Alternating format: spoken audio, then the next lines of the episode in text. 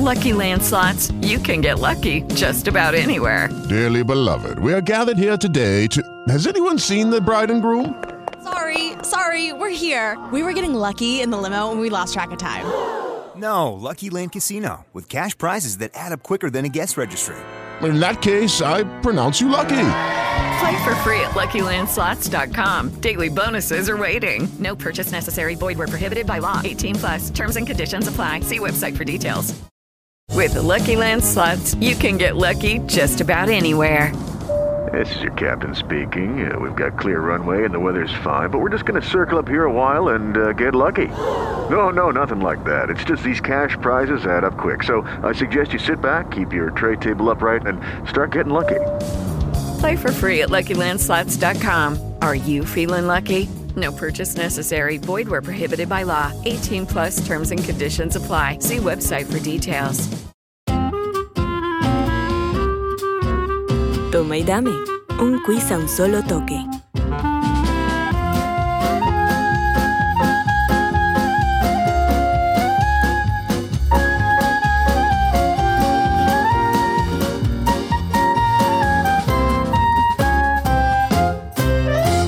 Fútbol sonoro del blog de Tiaguaristi.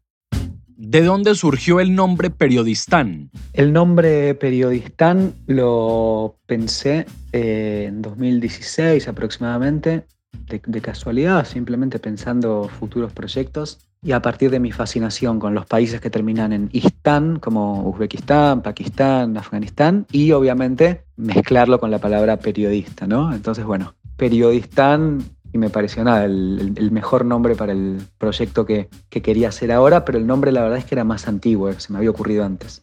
¿Qué significa viajar? Viajar para mí significa la posibilidad de conocer nuevos mundos, nuevas culturas, eh, costumbres diferentes, ver la realidad con otros ojos, preguntarme un montón de cosas que yo doy por ciertas o naturales, pero tal vez no lo son tanto. En fin, básicamente viajar para mí es eso, eh, la posibilidad de abrirme a otras culturas y además, claro, disfrutar, pasarla bien, digo, viajar es algo muy lindo en sí mismo, creo que, que para todas las personas que tienen la posibilidad de viajar, en fin, conocer y disfrutar. ¿Cuál fue su primer viaje internacional? Mi primer viaje internacional que considero así, más allá de que había ido con mi familia a Uruguay, a Brasil y cosas de ese estilo, cuando tenía 18, 19 años me fui con unos amigos a Machu Picchu, Perú, y también pasamos por Bolivia. Fueron aproximadamente 40 días con las mochilas, una cosa así medio hippie. Y bueno, a partir de ahí te diría un poco que me picó el bichito de, de querer seguir conociendo. ¿Qué lo motivó a vivir la vida viajando?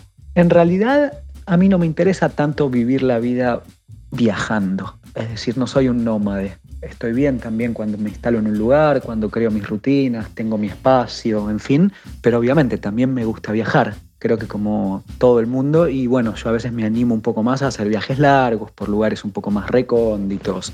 Usar la plata que tengo en vez de comprarme un auto para viajar, supongamos. En ese sentido, bueno, a ver, como te dije antes, me gusta mucho, creo que es una forma de conocer otros mundos, de, de aprender un montón y de disfrutar también muchísimo. Eh, pero no es tampoco que yo pienso mi vida con, con una mochila a la espalda siempre. Obviamente, ojalá pueda viajar un montón más, conocer más lugares, más experiencias, etcétera. Pero también me gusta estar, estar quieto, digamos, disfrutar de, de lo mío. ¿Cuál fue el país que más lo cautivó? Hay muchos países que me cautivaron mucho, que quiero muchísimo. Obviamente esto es algo muy subjetivo porque tiene que ver con las personas que uno conoce, etc. Pero de Sudamérica, bueno, viví mucho tiempo en Brasil, eh, viví también en Colombia, es un país que amo. Y, y después del último viaje en particular, bueno, en Irán me quedé tres meses. Irán para mí es un país bellísimo, cautivante, eh, apasionante por donde se lo mire, con un montón de historia, un país súper complejo, eh, con gente excesivamente hospitalaria, eh, fascinante realmente.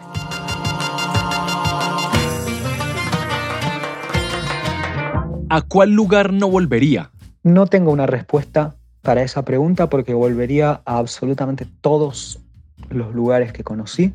Incluso en aquellos en los que tuve alguna mala experiencia, considero que, nunca fue una mala experiencia tal como para decir no quiero volver más. Por el contrario, me gustaría regresar para, para justamente dar una segunda chance, aunque la verdad es que las malas experiencias fueron muy, muy, muy pocas. Eh, un lugar al que no volvería, por ejemplo, sería a la alta montaña sin equipaje, como fui una vez y, casi me muero porque, empezó a nevar y yo no tenía nada y, casi me muero de frío. Pero, pero no, a ver, no hay ningún país que yo te diga no me gusta o no quiero volver o... No, no, no. Estoy, estoy abierto y dispuesto a, a ir para todos lados. ¿Qué guarda o colecciona de sus viajes? No guardo ni colecciono nada, pero casi siempre porque el guardar y coleccionar significa cargar cosas en la mochila. Y cuando uno viaja tanto tiempo como yo, lo más importante de todo se convierte eh, el peso que uno lleva en la espalda. La espalda te empieza a doler eh, todo el tiempo, contracturas, dolor, eh, calambres, porque bueno, básicamente uno lleva un montón de peso todos los días en la espalda. Entonces, el hecho de no llevar nada es una decisión que tiene que ver con, salud Obviamente me encantaría tener souvenirs y cosas de todos los lugares que visito. En el último viaje, por ejemplo, compré muchos pañuelos, pero porque no pesaban nada. Eh, pañuelos del estilo turbantes. Pero después no, trato de no coleccionar nada por más que me muera de ganas, porque todo se traduce como kilos en la espalda. El género musical para viajar. Bueno, géneros musicales, la verdad es que soy muy ecléctico y, y puedo escuchar cualquier cosa. Ahora antes de, de hablar con vos estaba escuchando unas cumbias, eh, después rock argentino. A veces me agarra como esa cosa del viajero y me pongo a escuchar música de Mongolia, de Irán o de Etiopía. Eh, a ver, obviamente que la música es importante para viajar y en el sentido, como te dije antes, viajar me permite conocer. Pero, pero no es que tenga un género así que digo, bueno, esto para, para viajar. Por ejemplo, no me gusta ir nunca con auriculares en la calle, nunca, porque me gusta, prefiero escuchar el sonido ambiente. Eh, entonces tampoco es que soy un viajero que ande escuchando música todo el tiempo. Obviamente me gusta, cuando escucho algo lo anoto para no olvidármelo, pero después puedo escuchar cualquier cosa realmente. ¿Dónde conoció la mejor vida nocturna? Bueno, la mejor vida nocturna, sin lugar a dudas, es Sudamérica. Eh, Río de Janeiro, por ejemplo, una vida nocturna que a mí me encanta, pero porque es en la calle. Eh, o casi siempre en la calle, con calor, sin importancia de, con qué ropa vas o qué tenés puesto. Básicamente es fiestas en la calle, te juntas a tomar con tus amigos, amigas, eh, qué sé yo, ese tipo de, de vida nocturna a mí me gusta. Después boliches, discotecas y eso la verdad es que no, no tengo mucha experiencia. Argentina. Argentina es mi país. A ver, eh, con sus cosas buenas, sus cosas malas. Eh, a mí me encanta, por ejemplo, en Argentina el valor que, le damos a la amistad. Creo que es lo más lindo que tiene el país. Eh, somos muy amigueros y amigueras, o sea, realmente queremos estar todo el tiempo acompañados de nuestros amigos. Después, obviamente, que hay cosas malas, como en todos lados, pero a ver, es el país de uno, es, mi, mi patria, mi sangre, y además estuve mucho tiempo afuera, entonces también desde afuera uno aprende a, valorar más lo que tiene, ¿no? Como te dije, no es un país perfecto y está muy lejos de serlo, pero creo que es un país muy lindo. La ruta de la seda. La ruta de la seda, a ver, fue un camino, una serie de caminos que conducían desde China hasta, hasta la antigua Roma durante los tiempos de la antigüedad, antes de Cristo. Un camino que originalmente se pensó para el comercio, el comercio de la seda, pero que con el tiempo, como cualquier otro camino que, comunicaba diferentes mundos, que de hecho eran los únicos mundos conocidos en aquel momento, eh, se transformó también en transporte de ideas, costumbres, eh, bueno, enfermedades, eh, personas, mercancías, modos, ropas, en fin, básicamente la arteria comunicante por la cual todo el mundo se comunicaba en aquellos años y gracias a la cual, por ejemplo, hoy eh, podemos tener nuestros números que provienen de India o de Arabia, eh, en fin, gracias la ruta por la cual Occidente tomó muchísimas, muchísimas cosas que venían de Oriente, por ejemplo, el papel, eh, y, bueno, y al final se convirtieron en parte del, acervo de la humanidad pero en fin, un sistema de vasos comunicantes por, los cuales el mundo se, se comunicaba en momentos en que obviamente no existían ni, ni aviones, ni autos, ni, ni nada de eso. Esto es Fútbol Sonoro, el podcast del blog de Tiaguaristi. En este momento queremos hacerle una pregunta. ¿Usted nos invitaría a un café? Asia. Asia, un continente gigantesco, apasionante que conocí ahora por primera vez y creo que hay muchas Asias. Por ejemplo, Medio Oriente no tiene absolutamente nada que ver con China. Mongolia no tiene nada que ver con eh, Azerbaiyán, por más que Azerbaiyán está en el límite medio entre Europa. Eh, en fin, Qatar no tiene absolutamente nada que ver con Tailandia. Eh, hay un montón de Asias posibles y eso, al ser el continente más grande y más poblado, es lo que lo hace tan apasionante e inabarcable.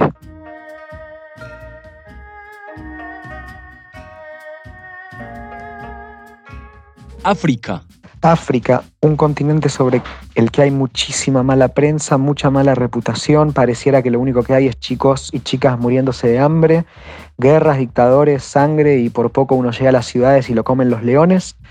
Y lo cierto es que no es así, es un continente obviamente con sus problemas, pero con gente maravillosa, cálida, hospitalaria, que en la mayoría de los casos y con lo poco que tienen son mucho más felices que lo que yo he visto, por ejemplo, en Europa, que tienen todo y sin embargo eh, siempre parece que les falta algo. En fin, un continente lleno de alegría, de gente buena, de música y obviamente, bueno, muy saqueado, con muchos problemas para resolver, pero, pero un continente verdadero, dinámico.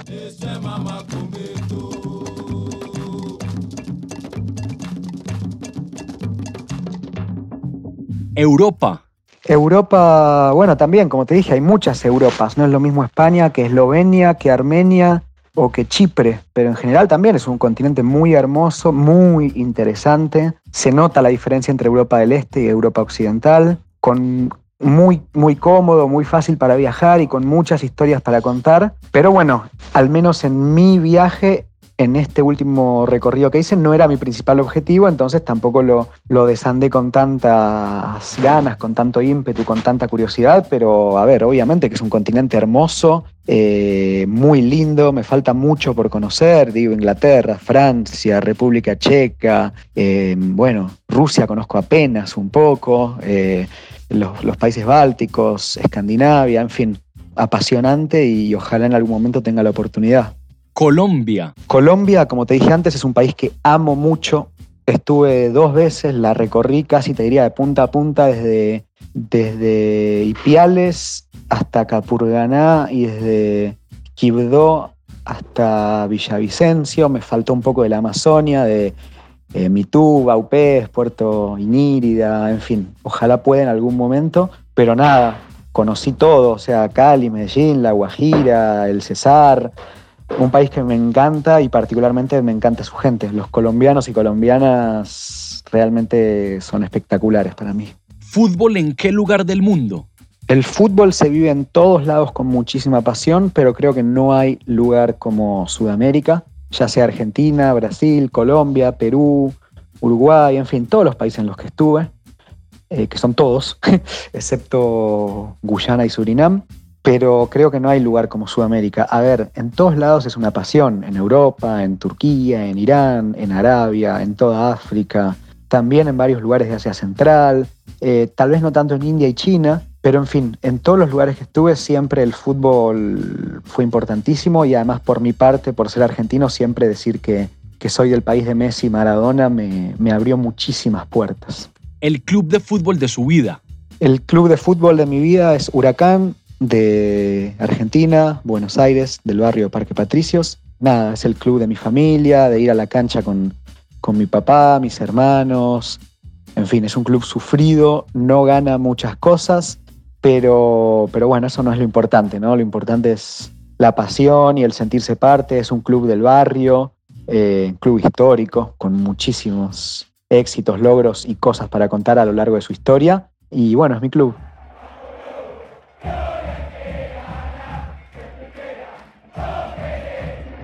¿Con cuál otro equipo estableció una gran conexión? La verdad es que no establecí ninguna conexión especial con ningún otro equipo. A ver, obviamente me gusta ir a la cancha, me gustan las historias de fútbol, pero no es que no es que voy a estar eh, viendo la Liga de Croacia por la tele o esperando a ver el resultado de tal equipo de Turquía. Obviamente que me interesa, me gusta, pero, pero en ese sentido no hay una conexión extra como que te dijese, sí, tengo la camiseta, me la pongo, quiero que gane. Eh, obviamente hay clubes que me gustan más que otros, pero, pero no, no, mi club es Huracán y no hay otro. El mejor deporte no convencional que conoció viajando. El deporte no convencional más extraño que conocí es el kokboru de Kirguistán. Lo fui a ver, de hecho, se juega en toda Asia Central y es una especie de polo, pero que se juega con la carcasa de un cordero muerto. Eh, nada, hay que levantar al cordero desde el suelo, desde, estando en un caballo, y llevarlo hacia un hoyo, que sería una especie de arco. Se juegan cuatro contra cuatro. Nada, es realmente otro mundo. El mejor evento deportivo al que asistió. Y el mejor evento deportivo al que fui justamente es ese, los Juegos Nómades de Kirguistán, en donde vi partidos de Kokboru, también vi adiestramiento de halcones, carreras de galgos, lucha libre a caballo y varios deportes que se relacionan con la cultura y con la tradición milenaria de, de guerreros mongoles de esa zona montañosa de Asia Central y que, como te dije antes, realmente parece que uno está en, en otro mundo, o al menos en otro mundo deportivo, ¿no? Los Juegos Nómades de Kirguistán.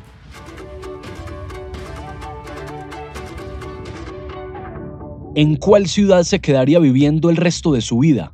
La ciudad en la cual viviría el resto de mi vida, bueno, hoy te digo que Buenos Aires, creo que es mi ciudad, pero después obviamente que conocí muchas ciudades muy lindas en donde podría tranquilamente vivir. Viví mucho tiempo en Río de Janeiro, podría vivir por ejemplo en Estambul, una ciudad que me gusta mucho, en Roma, creo que podría vivir tranquilamente en Teherán, por ejemplo, y además, bueno, a ver, las ciudades europeas obviamente que, lo mismo, son muy, entre comillas, parecidas a las nuestras. Creo que no tendría ningún problema de adaptación en, Madrid o en Barcelona o en París o en alguna ciudad alemana, en fin. No las elijo, no las elijo, pero creo que, podría. Si me das a elegir, lo que yo más prefiero siempre es eh, Sudamérica. ¿Qué lugar aún sueña con conocer? Hay muchos lugares que sueño con conocer todavía. Te diría que, la gran mayoría. Si pudiese elegir hoy, bueno, a ver, creo que Medio Oriente todavía tiene mucho, mucho, mucho por ofrecerme que no conocí. Siria, Irak, eh, Palestina, Jordania, Yemen, en fin. Creo que, esa zona me, me gusta particularmente y, y, bueno, me gustaría conocer, conocerla más. La mayor enseñanza que aprendió viajando. Viajar no me dejó ninguna enseñanza particular, más allá de obviamente una cierta forma de ver el mundo, siempre tratando de entender lo que otra persona hace, por qué lo hace, cuáles son los motivos, sin juzgar apresuradamente nada, incluso aunque yo no esté de acuerdo, tratar de entender siempre qué hay detrás de las decisiones, qué hay detrás de las costumbres, de las culturas, de los modos de habitar este mundo, Muchas cosas que nosotros creemos que son naturales no lo son, son construcciones. Y en ese sentido, más que una enseñanza en particular, eso, ¿no? La, empatía y el siempre tratar de, entender el porqué de otros comportamientos. Eso no significa justificarlos, ni entender todo, ni, ni demás, ni relativizarlos, pero sí al menos tratar de entenderlos, porque incluso y aunque a mí no me guste cambiar otras cosas desde afuera, incluso en el caso de que uno pretenda cambiar algo, primero tiene que entender por qué sucede, cuáles son las razones. Entonces, en ese sentido, bueno, ese es un poco eh, los lentes con los que miro el mundo. Hola, volvemos con el tema del café. Si usted está escuchando esto es porque llegó al final y esperamos que lo haya disfrutado. Muy pronto le contaremos cómo podrá sumarse, invitarnos a un café y apoyar este proyecto. Toma y dame. Un quiz a un solo toque. Fútbol sonoro del blog de Tiaguaristi. Escúchanos en Spotify, Apple Podcast, iBox, Deezer, Google Podcast y Spreaker. Producción y realización Juan David Villa y Santiago Aristizábal. Visita www.elblogdetiaguaristi.com para fútbol escrito. Spin your passion into a business with Shopify and break sales records with the world's best converting checkout. Let's hear that one more time the world's best converting checkout. Shopify's legendary checkout makes it easier for customers to shop on your website, across social media, and everywhere in between. Now that's music to your ears. Any way you spin it, you can be a smash hit with Shopify. Start your dollar a month trial today at shopify.com slash records.